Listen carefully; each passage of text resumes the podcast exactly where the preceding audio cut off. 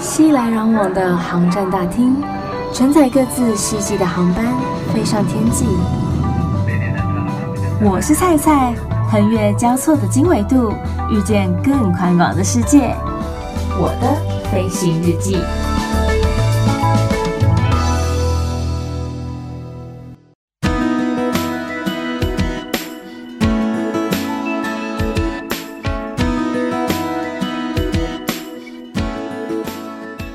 Welcome aboard，欢迎收听我的飞行日记，我是空姐菜菜。去年二零二零年原本要在东京举办的夏季奥运，被延期到今年的七月二十三号到八月八号了。不过啊，在七月八号的时候呢，日本东京都也发布了紧急事态宣言，从七月十二号开始，一直到八月二十二号这段期间。日本的紧急事态宣言是什么？这是在二零一二年的时候，针对新型流感所特别修法的一条宣言，所以它并不是完完全全的针对这一次的新冠肺炎病毒。如果要公布这个宣言，有两项条件，第一项就是国民生命及健康有受到显著而且重大被害之余。第二个是全国性且快速蔓延，对国民生活以及国民经济造成重大影响，或者说有造成重大影响之余。一旦公布了这个紧急事态宣言，就会限制人民的自由。不过它是没有强制力的哦，它就只是各都道府县知事可以预请强力的建议民众避免外出。也就是说，他没有办法要求民众不要外出工作，也没有办法要求店家停止营业。在这样的一个情形下，超市啊、药局啊、贩售日常生活用品的一些店家还是可以继续营运的，民众也还是可以上街购物。在交通的部分，他也没有办法针对铁路或是道路采取强力封锁的一个措施。所以跟我们以往所认知到的封城是不一样的，它顶多顶多就是做到实施消毒作业、强力管制，就这样子而已，无法进行开发。其实这段时间，呃，很多单位，包括日本政府或者说国际奥委会等等之类的，其实他们都有非常非常多的考量，然后也开了很多次的会。最终，经过日本政府、奥委会组织、东京都、国际奥会、国际奥林匹克委员会，他们举行会谈会之后决议说，因为这个新冠肺炎疫情 （COVID-19） 的关系，所以今年不开放观众，然后也取消了当地奥运圣火公路传递活动，以防说疫情扩大。其实真的对他们来说是非常大的损失，然后许多想要到现场支持的朋友们呢，也感到相当的可惜。从七月一号开始，各国的选手们也陆陆续续的抵达了日本，奥运的相关单位也如火如荼的准备当中。其实啊，在日本有一些比较有声望的人士呢，他们就有一些声音出现了。好比说，东京医师会的会长，他就认为说，就是东京目前的确诊数每天都多达五百人以上，他们觉得说，应该要在确诊数一百人以下比较适合举办，所以是不是应该缓缓呢？然后乐天的社长也在 CNN 的采访当中说，这样的情形举办这个奥运啊，啊，不就是自杀的行为吗？会不会到时候变得疫情更加的扩大呢？SoftBank 的社长也在 Twitter 中表示说，八成的国民其实都希望说这个奥运可以终止或者是延期。可是为什么这些相关单位最后他们仍然要求说要正常的举办？虽然说延期从去年延到了今年，但是为什么还是要办呢？这件事情不外乎跟经济有关。其实啊，这个奥运的主体在于国际奥委会，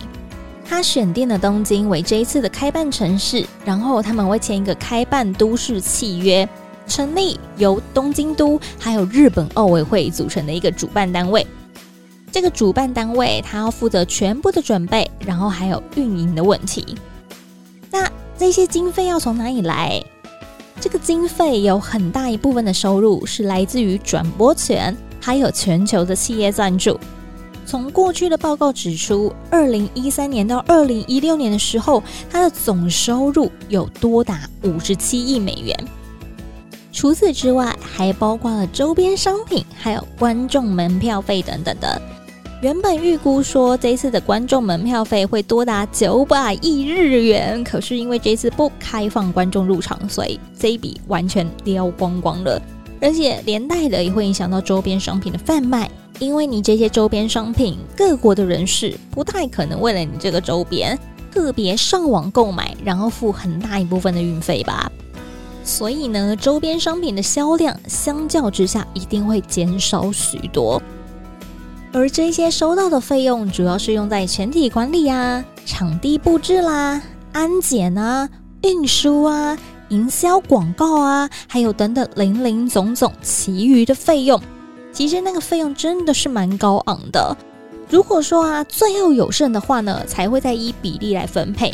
分配给奥委会以及主办的都市。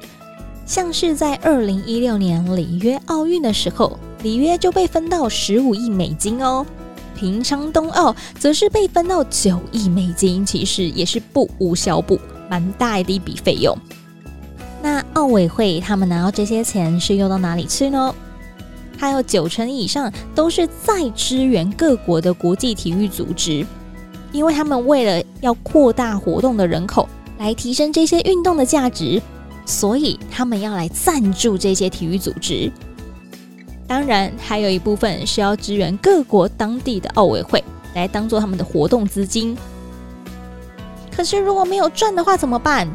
诶，这就不一样喽。刚刚说有剩啊，会依比例分配给奥委会嘛，还有主办都市嘛。没有赚的时候，就变成说是由这个主办都市要负责来补填这个空洞。如果主办都市没有办法补填的话呢，诶，就由他的爸爸妈妈，由他开办国来负责要补填了。所以再怎样，奥委会都不会有亏损，他不会有财务上面的损失。那既然如此，到底为什么要办？其实还有另外一个原因，也是蛮多人想到的是，因为奥运它毕竟还是要维持它奥运的一个品牌价值。而且各国的选手都这么努力了，就是为了那一块金牌。这也是各国展现它影响力的时候，各国选手展现出他们的民族精神以及文化。所以这也是为什么这一届奥运还是依然举办的原因。不然你看，国际奥委会他有绝对的决定权啊，他大可说我不要办啊，反正我不会有亏损啊。亏损的会是日本啊，会是东京啊，为什么我还是要办呢？其实有一部分也是因为这个原因了。只能说希望今年东京奥运举办之后，他们不会亏损的太过严重，少了这些观光收入，想必一定会少非常多的收入。没关系，等到疫情开放之后，咱们台湾人再一起去日本 shopping 好不好？好。毕竟他们在这一次的疫情当中，也是帮助了台湾不少，捐赠了非常多的疫苗给咱们台湾，所以还是要礼尚往来一下嘛。其实啊，奥运它本名叫做奥林匹克运动会，是后来被大家简称是奥运。那这个可是国际上目前最高等级的综合型体育赛事哦，由国际奥林匹克委员会来主办的。不过啊，后来因为为了跟冬季奥林匹克的运动会有所区别，所以又称作夏季奥林匹克运动会，每四年就会举办一次。其实这个奥林匹克运动会最早起源是在古希腊的时候，因为举办地在奥林匹亚，所以后来取名叫做奥林匹克运动会。但是西欧的罗马基督教皇帝禁止奥运竞技。所以奥运在举办超过一千年之后，大约在四世纪末五世纪初的时候有停办过一阵子的时间。那这次停办持续了将近有一千五百年，直到十九世纪末才由后人来发现它的遗迹。在近代，由法国的顾拜旦男爵创立了有真正奥运精神的现代奥林匹克的运动会。从此，从一八九六年开始呢，每四年举办一次，只有在二次世界大战期间中断过三次，那更确立了会期不超过十六天的一个传统。奥林匹克运动会现在已经成为是全世界和平和友谊的一个象征。虽然说在比赛当中有输有赢嘛，但大家有一种友谊赛的感觉，然后彼此增进一个能力的一个挑战。就当是互相切磋嘛。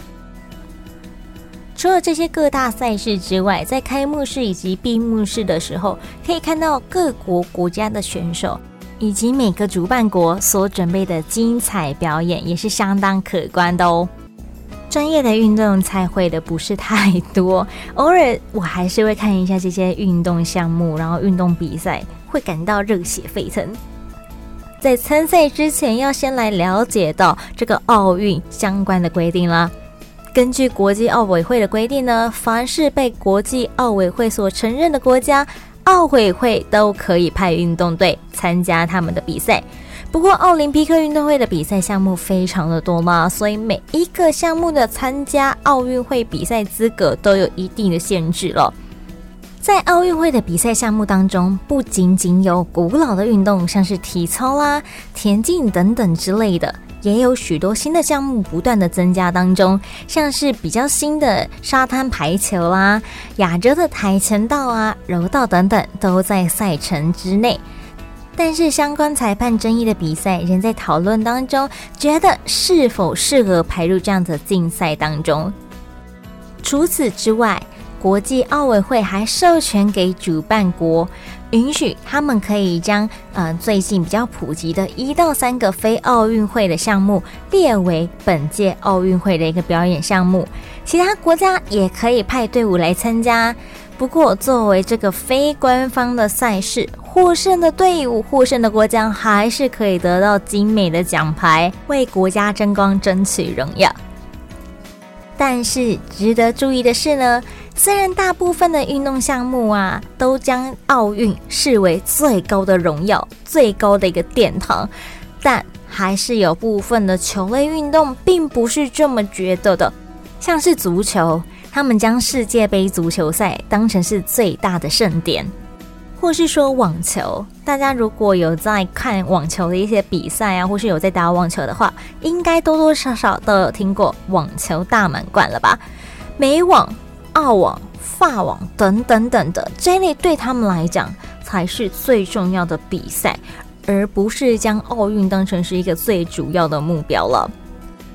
还有啊，除了部分的球类运动，拳击、脚力这一类的，嘿。殊不知，其实啊，他们的职业选手反而是不能报名参加奥运的哦。所以，有些厉害的选手反而没有办法成为国家代表，为国争光来参与我们奥运的盛典，相当的可惜。不过，不论如何，奥运呢，对于大家来说都是一个相当受瞩目的一件大事。今年奥运将在日本东京来举行。其实这不是日本第一次来举办奥运哦，在一九六四年的时候，东京就已经办过第一次的奥运了。至今为止，已经有三次的主办经验，场地分别在东京、札幌以及长野。特别的是啊，东京是亚洲第一个两度举办夏季奥运的城市了。其实，在二零一三年国际奥林匹克的委员会会议上面，有多个城市来争取二零二零年的主办权，包含了伊斯坦堡、马德里、东京等等的。但是，经过一连串的评选之后，只剩马德里和东京晋级最终的投票。随后啊，东京又以六十票的一个票数打败了三十六票的马德里，成为本届奥运的主办城市了。其实对于这些城市来说，如果你可以取得奥运的主办权，几乎等同于获得一张经济成长的保证书啊！因为随之而来的就是建设啦、投资啊、旅游发展等等的。但是这次的呃新型冠状病毒的肺炎疫情，唉，同时间呢，主办城市啊也需要面临到另外一个问题，就是奥运场馆在使用之后，在这次奥运结束之后，该如何来做运用，也是一个长期争议的话题。你看，台湾那时候不是有办了世界花博展览会嘛，在台北的一个新生公园的场地，这么大的一个广场，然后在现在其实。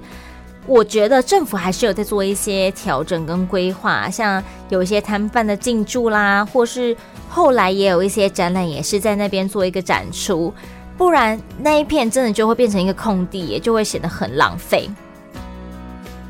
这一次的运动比以往更加的多元化了，有五项新运动首度来亮相，像是棒垒球、滑板、冲浪、攀岩。空手道等等的这些运动项目，都是过去在奥运当中从没出现过的哦。然后有些运动啊，它是目前既有的一个运动项目，但是它增加了部分的赛事，像是篮球的部分，以往大家看到就是全场满场在那边跑啊、跳啊、抢篮板啊什么的，但是今年首办了三对三的斗牛赛，人比较少一点点，但是我相信精彩程度依然非常非常的可观呐、就目前整体来说，东京奥运总共有三十三种的运动，三百三十九场的竞赛。相较于上届的里约奥运呢，二十八种运动，三百零六场竞赛，更显得更加的多元化了。此外呢，本届奥运另一项受到关注的变革，则是单一国家的体操队人数由原本的五个人减为四个人。同时新增两名个人组的体操名额，所以个人组的体操选手们有更多的机会可以争取到我们金牌哦。相信在这个两周的运动赛事、运动比赛，可以看到非常非常多国家的厉害选手，然后从各地前往到我们的日本东京来参赛，来为自己的国家争取荣誉。绝对精彩可期，现在光想就觉得好兴奋哦！你们也是吗？我想一定也是的。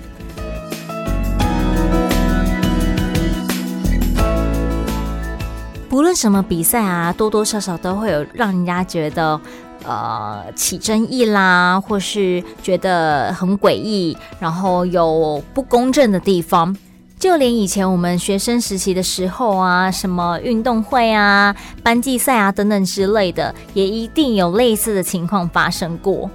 这一次的东京奥运也不例外。好比第一个就是他们的成本问题了。其实啊，在二零一三年东京抢下奥运主办权的时候，原本宣称是要用七十亿美元，相当于两千一百亿台币的一个预算来筹备奥运。但是随着奥运的逼近，竟然一度飙升到了三百亿美元，将近是九千亿台币的一个金额。反奥运人士也对此加以批评，说是否用钱太过凶狠了呢？但后来啊，主办方日本也才将预算调降到两百五十亿美元，也就是大约七千五百亿台币的一个金额，但是仍远远超出了原本的一个预算，所以大家就觉得，哎，奇怪了，这跟你当初说的不一样啊。然后除了成本高昂之外，气候也成为了本届奥运的争议之一啦。过去的几年来呢，东京的夏季气温不断的创新高，外界也担心说，像是马拉松等户外竞技的活动运动将受到了影响，也怕大家这些选手们因此而中暑了。有趣的是呢，一九六四年东京奥运也同样担心过这个问题，担心到气候干扰了比赛，还特地将奥运移到了十月来举行，就是担心说气候太过于炎热，不管是选手们也好，还是观众们也好，都没有办法受得了这样子一个天气，所以特地将时间挪到了十月，比较凉爽的一个天气，再来举办当时的一个夏季奥运。所以不知道今年的气候到。到底会如何呢？因为其实连我自己呀、有时候七八月去到了日本玩、啊，看似好像太阳没有到很大，但是诶，那个真的是烈日诶，最后都好容易晒伤哦，晒黑等等的，所以一个不小心也担心说大家可能健康状况没有办法负荷。再来，还有一些可能会遭到禁赛的问题，好比说，二零一八年的年初啊，美国体操队代表队前医生，他们就遭到多位女性体操选手来指控性骚扰、性侵害，甚至是性虐待了。当中包含了几位明星体操选手，也都出面呼吁美国体操协会应该即刻将这位医生来革职。在遭受到大量的指控之后啊，这位医生总算是认罪了。尽管他被法院判处了七项性侵罪成立，需要监禁达一百七十五年的时间，但是仍然没有办法平息这些受害者的怒火。至今啊，这些曾经受害过的选手们呢，仍然对体操协会有所批评，觉得他们其实没有做出一个公正公平的一个判决。当然呢，要是我，要是我们是那些受害者，或是我们的亲朋好友是这些受害者，当然也会觉得不服气呀。你只是判他刑而已，就是我身心灵受到的伤害，你该怎么赔偿我呢？你说是不是？除了这件事情呢，过去常在奥运得奖的俄罗斯国家代表队，在本届奥运很有可能会缺席哦，因为世界反禁药组织在二零一九年的十二月宣布，禁止俄罗斯未来四年参与所有大型国际的赛事了。其实啊，俄罗斯并不是第一次这样子使用非法的药物哦，可以说是前科累累了。因为多年来啊，俄罗斯因为运动员服用禁药，导致四十三面奖牌被没收。诶，然后其次，俄罗斯是遭世界反禁药组织指控说，他们擅自篡改运动员的药检数据。对这一部分啊，俄罗斯表示已经提起了上诉，因为这对他们来讲是一个很严重的指控。你等于说是只说我说谎嘛，只说我不诚实嘛？那这样子的话，是不是以后我们在参与很多世界的赛事的时候，都会遭到质疑呢？这对他们来讲算是一个呃国家的门面遭到了一个破坏嘛？不过啊，虽然禁令未被撤回啦，但是俄罗斯符合药检规范的运动员仍然有机会可以参赛，只是只能以他们个人身份来出赛。所以本届奥运很有可能重现二零一八年平昌冬奥的一个场景，也就是说，俄罗斯的运动员皆改用奥林匹克俄罗斯运动员的名义来参赛，没有办法以俄罗斯国家代表队的身份来出席这一次的东京奥运了。可是啊，不止俄罗斯啦，其实啊，许多国家的运动员也都曾经涉及到这个禁药的疑云，特别是在现在这个运动竞赛当中，选手使用药物几乎成为一种常态了。近年来，游泳界被禁药风波惹得乌烟瘴气了。二零一九年七月，澳洲选手就曾经被发现使用了禁药，尽管他是声称说自己是在不知情的情况之下不小心误食了，可是。Never know，没有人知道这到底是真是假。那十月份的时候啊，又有一位美国选手，他曾经是前奥运的得主哦，也因为滥用睾丸激素而被禁赛了二十个月，甚至宣布退休。另外还有一个颇具争议的，就是中国的游泳选手，在二零一四年的时候，他被验出使用禁药。在二零一八年的时候，他甚至为了规避药检，当场砸碎了血液简体。你看，这不就是欲盖弥彰的感觉吗？尽管他在去年的夏季世界锦标赛拿到了一个很好的成绩，可是也遭受到其他的选手抗议说，他不可以再这样子了啦，他很有可能就是违规的一个选手啊，是不是可以禁止他再参与这样子一个游泳赛事了呢？所以，其实我觉得，呃，大家为了争取一个荣誉，然后不管是为自己也好，为国家也好，都想要有一个好成绩，然后都想要一个好名次。但是，我们应该就是要按照呃人家的比赛规定、比赛规则，不可以用这种投机取巧的方式，因为你一旦被发现了，对自己、对国家都不好嘛，对不对？毕竟，奥林匹克的精神是重在于参与，强调的是运动员之间和运动队之间的一个竞争，并不是国家之间体育实力的一个较量。所以啊，大家有没有发现说，国际奥委会通常只公布比赛的成绩，并不进行各国获奖情况的一个统计？大家如果说你这个时候来反驳我说没有啊，蔡，你看平常大家都会去查到资料，就说诶，美国啊得了几面金牌、几面奖牌，然后呃，韩国、日本什么等等之类的，他们有没有铜牌、干嘛等等的。但是这其实都是各国之间或是各个区域的国家他们自己去做的统计，国际奥委会是不做这件事情的哦。所以啊，在奖励方面，他们也着重在精神上和名誉上的一个鼓励。在奥运会上获胜的前三名，只分别授予金银铜值的奖章。这些选手在获奖之后拿到的奖金鼓励，其实都是来自于各国国家的，跟奥运是没有关系的哦。好啦，今天讲了很多关于奥运的一些 informations，那也希望大家对于本次的奥运有更多的了解。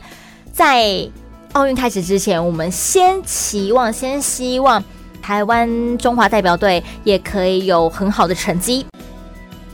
虽然说二零二一年的东京奥运是不开放观众入场的，不过我们还是要大力给他支持一下咱们国家的选手们啊，在电视机前面摇旗呐喊一下，Go Fighting！如果你喜欢今天的节目，欢迎到 Apple Podcast 给予五颗星的评价。Enjoy 的朋友们也可以用电脑下载 iTunes 给予评分哦。倘若你有其他更好奇、更想知道的地方，或者说你想要更贴近一点我的生活的话，也都欢迎上 Facebook 或是 IG、Instagram 上面，请你搜寻“我是菜菜”，欢迎登机。我是菜菜，欢迎登机，按赞、留言、私讯、分享。预祝大家每一天都 Happy Landing，我们下次见。